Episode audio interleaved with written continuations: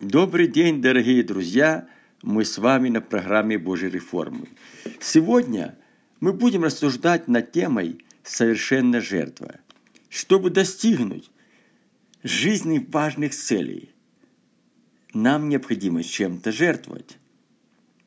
Как правило, это не так легко сделать и требует с нашей стороны больших усилий.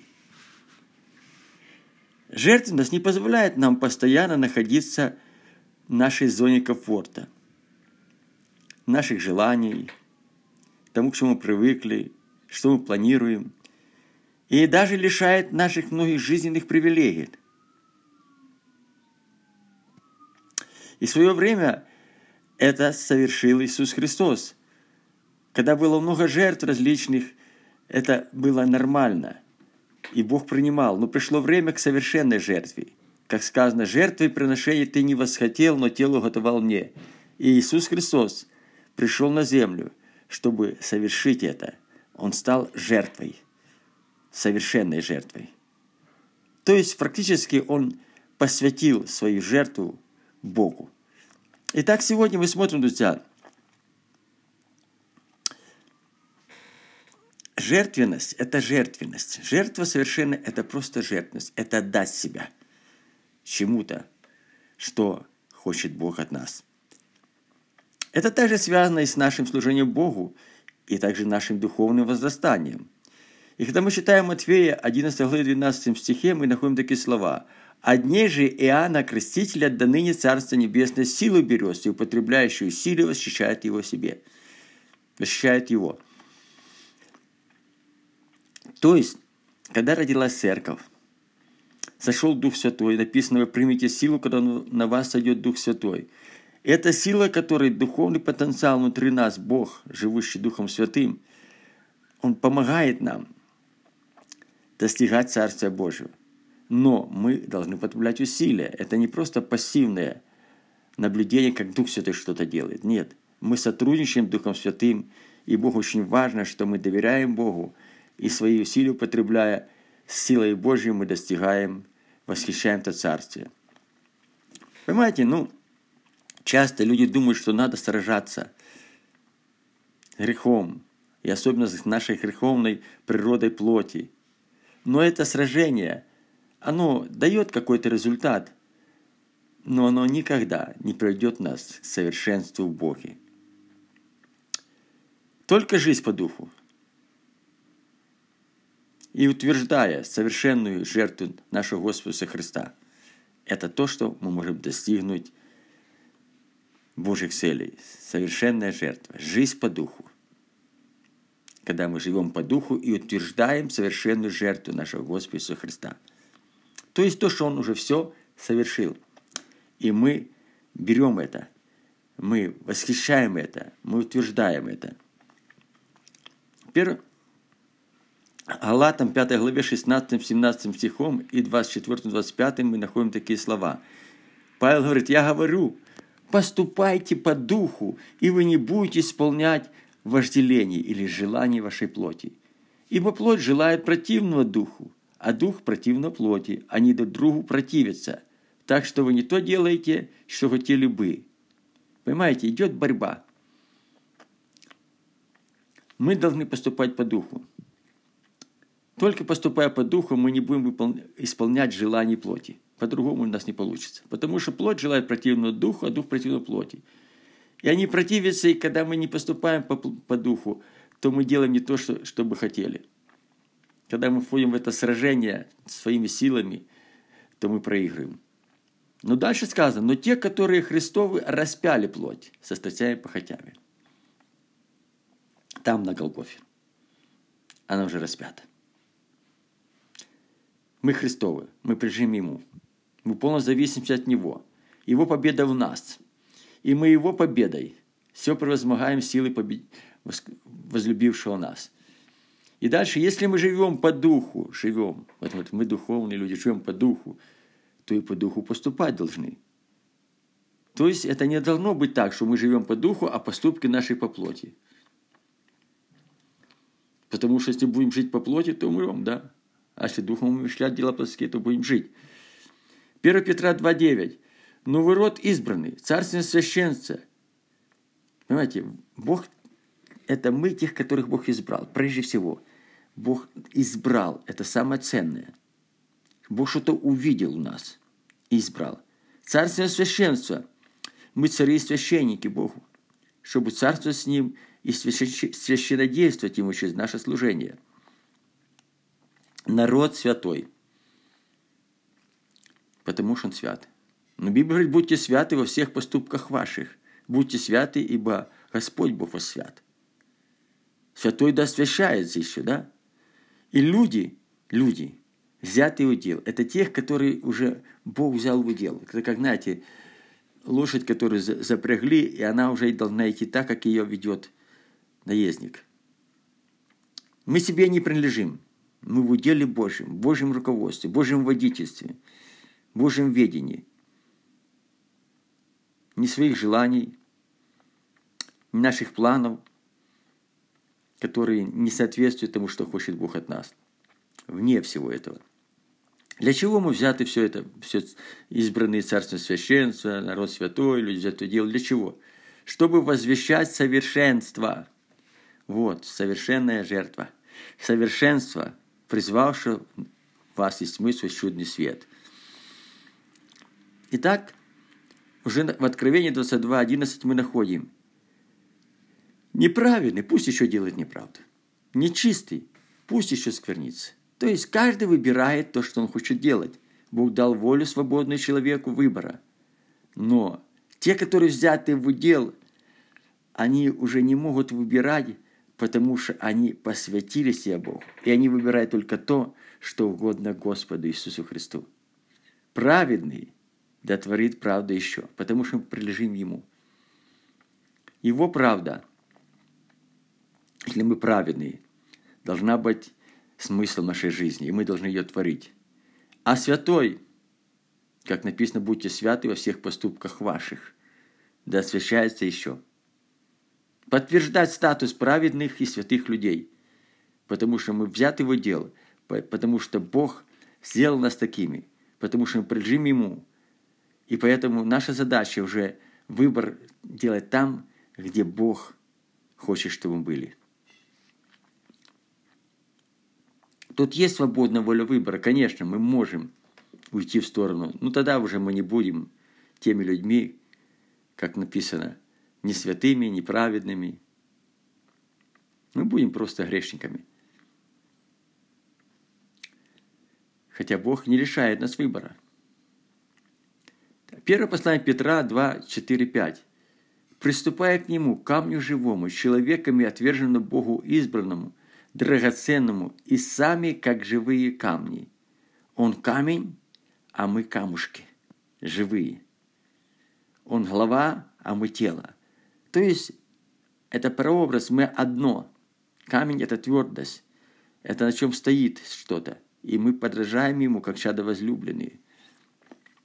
И вот эти, как эти камни живые, где живет Христос Духом Святым, устрояйте себя дом духовный. Дом духовный, понимаете? Церковь есть дом Божий, да. И мы должны знать, как Тимофею сказано было, Павел, чтобы ты знал, как поступать в Доме Божьем. Как поступать? Строить Божье домостроительство на основании Божьих условий, Божьей воли, Божьего видения, Божьего руководства, Божьего водительства. Устроять из себя дом духовный, не наших желаний, привычек, наших планов, нашей зон комфорта, там еще чего-то, убеждений, нет. На основании Божьего руководства, Божьего водительства, так как Бог это видит. Устроять себе дом духовный, потому что это церковь, это тело также его. Что устроять еще? Священство святое – Священство должно быть святое. Священство не может быть не святое. Поэтому мы должны строять это тоже. Для чего опять-таки это? Чтобы приносить духовные жертвы, не плотские, не физические, не своими усилиями. Павел сказал, которым я служу духом своим, духовной жертвой, что было приятно Богу Иисусом Христом. Знаете, когда сказал самарянке Христос там у колодца – Бог есть Дух, и поклоняешься Богу, ты должен поклоняться в Духе и истине. Поклонение Духу истине – это приношение духовных жертв, ибо таких поклонников Отец ищет себе. Он таких ищет. Это его принадлежность. Это тех, которых он искупил, которых приобрел. И Евреям уже 9, 24, 26 мы находим такие слова. «Ибо Христос вошел не в рукотворенное святилище». Служение рук ваших я не восхотел, как бы в чем-либо имеющие нужду – то есть руки прообраз то, что что-то мы делаем своими руками для Бога, как мы считаем правильно, своими физическими усилиями, своими планами, своими пониманиями, убеждениями. Бог этого не восхотел. Потому что он не вошел в то здание, которое построено рукотворенное. Не вошел, допустим, по местную церковь, которую построили люди, где там есть какие-то правила, порядки – он создал свою церковь. Это тело Христа, которое тогда не одолеет. Мы можем создавать свое, какие-то новшества вносить, что-то чем-то совершенствовать, но это не то. Он не вошел туда.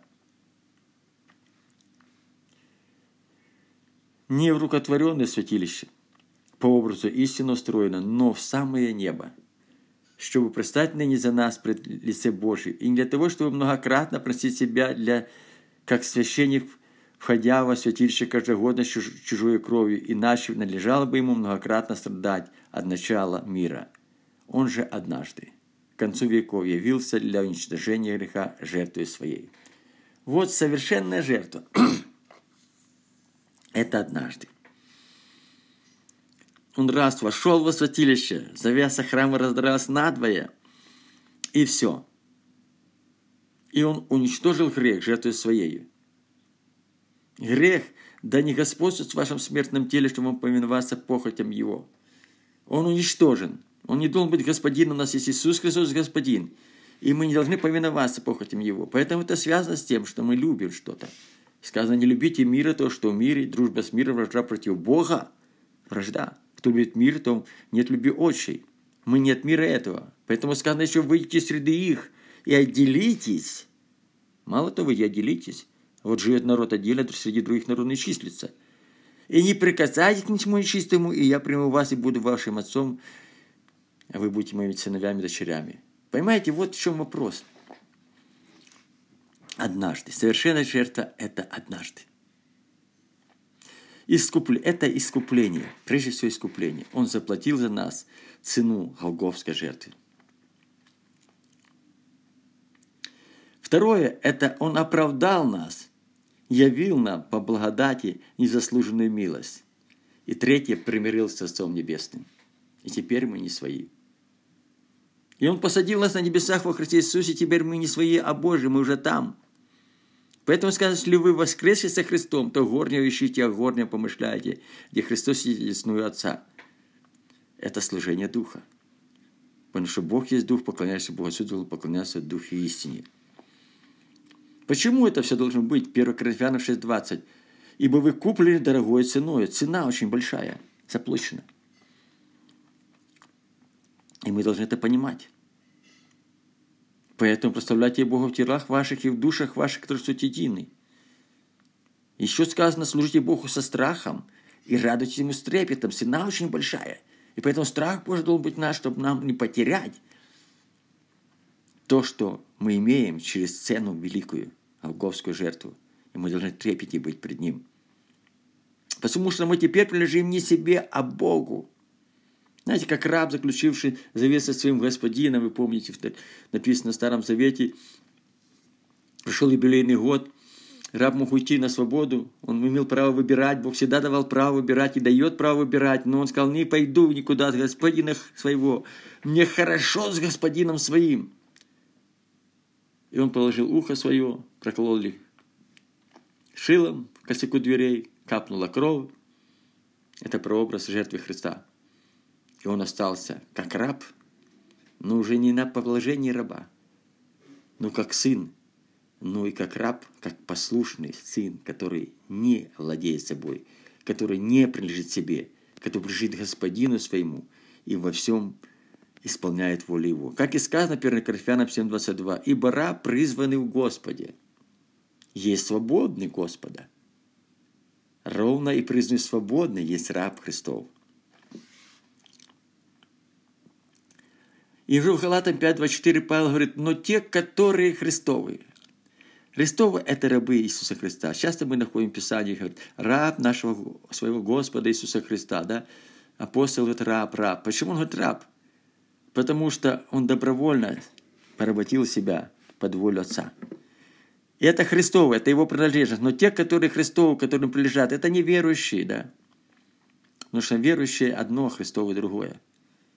Это не христиане, нет. Это Христовые. Они что сделали? Распяли плоть со страстями и похотями. Со всеми нашими желаниями, похотями, нашими какими-то стремлениями, нашими амбициями. Они просто распяли на Голгофе, сказали, Господь, все наше уже ничего нет, пусть будет только Твое, Ты и во всем. Потому что мы и все наши желания сокрыты в Нем. И мы уже не, не принадлежим себе. И это хорошо говорит Павел Филиппийцам, 1 главе, 21-25 стихом. «Ибо для меня жизнь Христос, и смерть – приобретение». Понимаете, мы живем. Жизнь Христос, Павел говорит, это его жизнь, смысл жизни. А смерть – это приобрел то, ради чего он жил. Если же жизнь во плоти доставляет плод моему делу, то не знаю, что избрать. Влечет мне то и другое. Знаете, плод дела – то есть он, раб, служит Иисусу Христу, находясь во плоти, которого является жизнь Христос, смерть приближения Христа. И тут жизнь во плоти дает ему плод делу. Это важно. То не знает, что избрать. Влечет меня то и другое. Да, с одной стороны, хочется как можно для Бога сделать, с другой стороны, хочется быстрее идти туда, то блаженство быть всегда с Ним. Имея желание разрешиться – и со Христом, потому что несравненно лучше. Да, это такой же духовный уровень, да, когда уже не хочется здесь быть, а хочется там. К сожалению, мы еще не все готовы к этому. А оставаться в плоти нужнее для вас. И я верно знаю, что останусь и прибуду со всеми вами для вашего успеха и радости в вере. Понимаете? То есть раб, он хочет как можно больше – сделать того, что ему поручил Господин, чтобы Господину было приятно. Итак, мы видим, это очень важная составляющая. Когда-то я слушал одну проповедь, даже не проповедь, а свидетельство одного пастора, который, к которому пришел Христос – и он говорит ему, ну, пообщался с ним, и я говорю, ты так захотел уже быть там, а Христос говорит, нет, ты должен здесь быть. Ну почему, говорит? Ну потому что кто на небе, тот уже Божьей любви. Тот уже наслаждается любовью Божией. Тот на небе – это те люди, которым уже я служу. И они так бы хотели, вернуться назад и послужить еще мне. А ты еще имеешь такую привилегию. Ты еще можешь послужить мне свою явить свою любовь мне, послужить мне. И он сказал, да, Господи, я готов. Вы понимаете, очень важно понимать, что такое жить для Христа. Кто еще на земле может любовью послужить Иисусу. На вечности там уже этого не будет. Сделать как можно больше для своего любимого Господина. Матфея 5.40 так сказано. Притча. И царь скажет им в ответ, истинно говорю вам, так как вы сделали это одному из этих братьев моих меньших, то сделали мне. То есть, если мы сегодня служим здесь на земле, то мы служим для Иисуса. Если написано, что-то сделайте во имя пророка, получите награду пророка. Пророк, казалось бы, служение, а ты только сделал во имя пророка что-то. Во имя праведника получишь награду праведника. А если даже одного из малых этих напоишь чашу холодной воды, принял кого-то, да, из служителей, да, дал ему просто воды попить. Истинно вам, не потеряйте награды своей. Поэтому мы призваны на служение. И как важно, что мы должны найти свое призвание в теле Христа, потому что то служение полноценное, то служение, которое совершенное, это когда мы вошли в то, для чего мы пришли на эту землю, свое призвание для служения в теле церкви. Войти, исполнить и достигнуть всего того, что Бог определил нас. То есть войти в это служение, трудиться в этом и исполнить. Все остальное, что мы будем делать, оно второстепенное. Оно не имеет такой важности. Награды мы получим только за то, во что мы призваны и что мы совершили, как и Павел сказал, что течение совершил, веру сохранил, теперь готовится венец правды не только мне, но и всем возлюбивших явление Его. И поэтому эти служения всегда легкие. Каждое свое призвание труд служения. И Петр в 4 главе, первом послании, 4 главе, 10 стихом. «Служите друг другу, каждый тем даром, тот дар, и дары Духа Святого, и дар призвания, дар служения, да? Какой получили, как добрые домостроители многоразличной благодати Божией. То, что мы получили, во что мы призваны, как добрые домостроители многоразличной благодати Божией. Она многоразличная в теле Христа. Рука служит одно, нога другое, да? Не, нога не может быть всем телом, да и рука тоже. Тело – это едино. Но каждый выполняет свою функцию в теле. И уже римлянам находим 8, 28, 34. Притом знаем, что любящим Бога, опять-таки тем, кто любит. А любящий Бога, он будет не прижить себе, и он делает все то, что хочет Бог в том, к чему Бог призвал его. Поэтому сказано, призванным по его благоволению. Видите, любящим Бога тем, которые призваны по Его благоизволению, вернее, призвание, как Он хочет. Все содействует ко благу. Это не скажет, что всем нам верующим все содействует ко благу. И опять-таки это не скажет, что все идет в руки наши только благо. Нет, всякие ситуации жизненные, тяжелые, через что Бог нас проводит, если мы любим Бога, если мы призваны по Его изволению идем так, как Бог определил нас, во что Бог нас избрал – все, что происходит в нашей жизни, оно формирует, строит нас. Эти процессы ведут к тому, чтобы сделать нас совершенными во Христе Иисусе, чтобы наши жертвы были совершенные. И дальше сказано, ибо кого он предузнал, тем и предопределил быть подобным образу сына его, дабы он был первородным между многими братьями. А кого он предопределил, тех и призвал – а кого призвал, тех и оправдал. Мы уже оправданы, потому что Он определил нас, призвал нас, оправдал нас. Кто будет обвинять любящих Бога? Бог оправдывает их. А кого оправдал, тех и прославил. Мы уже прославлены, потому что сидим одесную на небесах во Христе Иисусе. Поэтому сказано, если вы воскресли со Христом, и вы посажены, то горнее ищите, горнее помышляете, где Христос сидит одесную Отца. Что же сказать на этом? Такой интересный момент, да? Если Бог за нас, Бог за нас? За нас. То кто против нас? И дальше интересный момент. Тот, который сына своего не пощадил. Вы понимаете, казалось бы, ну, жестоко. Сын и не пощадить. Причем единородный. По-человечески но предал его, отдал его жертву на Голгофу, на страдания, на смерть. Это что-то невероятное, что-то неправильно вроде в глазах наших. За всех нас. Потому что мы его творение. И мы не безразличны Богу, мы созданы по образу подобию Божьему. И мы те, которых Бог призвал в Царство Вечное. Мы церковь, тело Его. И для того, чтобы это совершилось, Он предал Его за всех нас. Ну как с Ним не дарует нам и всего? Как? Как? Да никак. Это уже доказано. Это уже проверено. И уже есть мотивация, есть уверенность, есть доверие Богу. Ну кто будет обвинять избранных Божьих? Бог оправдывает их через совершенную жертву нашего Господа Иисуса Христа. Мы оправданы. Потому что через Его жертву пришло совершенство.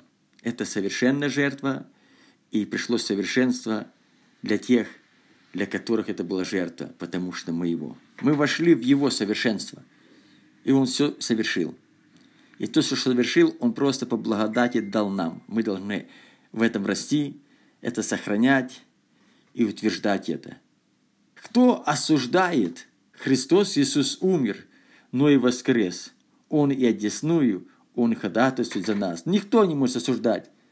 Кто будет осуждать Бога? Бог оправдывает их. Христос умер, но не только умер, но и воскрес. И Он одесную Отца, и мы посажены, и мы воскресли с Ним, и горние вещи мы горне помышляем – и Он ходатайствует пред Отцом постоянно за нас, чтобы кого Ты дал мне, я всех сохранил, никого не погубил. И Он ходатайствует, чтобы мы были сохранены в том, что мы приняли, защищены и вошли в Его вечные обители и проводили вечность с Ним. Я бы хотел помолиться сегодня, друзья. Если это слово коснулось вас – я бы хотел еще немножко порассуждать и в дальнейшем помолиться. Я прочитаю еще просто одно место Писания, Колоссянам, я уже об этом говорил, 3, 1, 4. «Итак, если воскресли со Христом, то ищите горнего, где Христос сидит, одесную Бога. Если мы воскресли, то должны искать горнего, только горнего, потому что Он посадил нас о горне помышляйте, а не о земном. Наши мысли должны быть направлены о горне, а не о земном, потому что о чем мы мыслим, тем мы и являемся. Ибо вы умерли. Умерли для себя, для греха, для этого мира.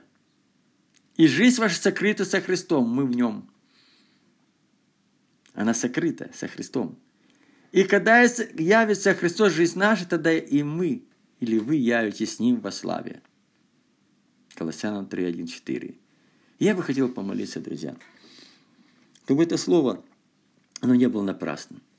Если кто почувствовал, что еще надо что-то поменять, свою позицию, свои отношения к Богу, прийти к Нему, отдаться Ему, мыслить о горне неземном, чтобы жить им, принять решение – чтобы быть совершенной жертвой, чтобы приносить совершенную жертву, чтобы быть посвященным, как совершенная жертва. Господь. Я несу на руках молитвы всех этих людей, которые согласились на молитву и принять решение. Помоги им, Господь. Я прошу Тебя об этом во имя Иисуса Христа. Аминь.